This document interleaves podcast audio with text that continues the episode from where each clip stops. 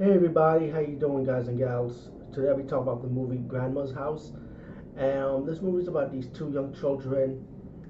Well, one one is a young man. Well, he's a kid, and his sister's a teenager, but still children.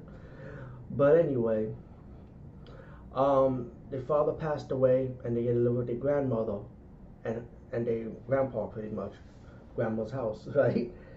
And um, but there's something's not right about these their grandparents, because the grandkid has seen like a dead body being carried out, and he'd be wondering what's going on.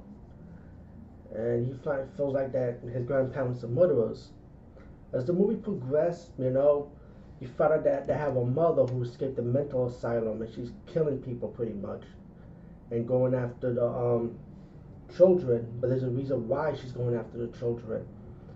Um, all in all, this movie, um, I'm not gonna say it's a bad movie, because I did find myself kind of entertaining, entertained by the movie, wondering like because of the suspense and thriller part of the movie, because you're wondering like what's going on, why the grandparents are doing this, why the kids, the, the kid's mother came back in their life, found out that she was actually alive, but she was a mental patient, and why she's going after the kids.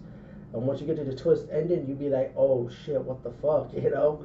And it kind of makes sense in a way. Plus, you got to fill in the puzzles for the blanks blanks in this movie. Um, Grandma's House, I should definitely check it out. You might have to check it out twice, though, you know? But either way, I didn't find myself enjoying it either way.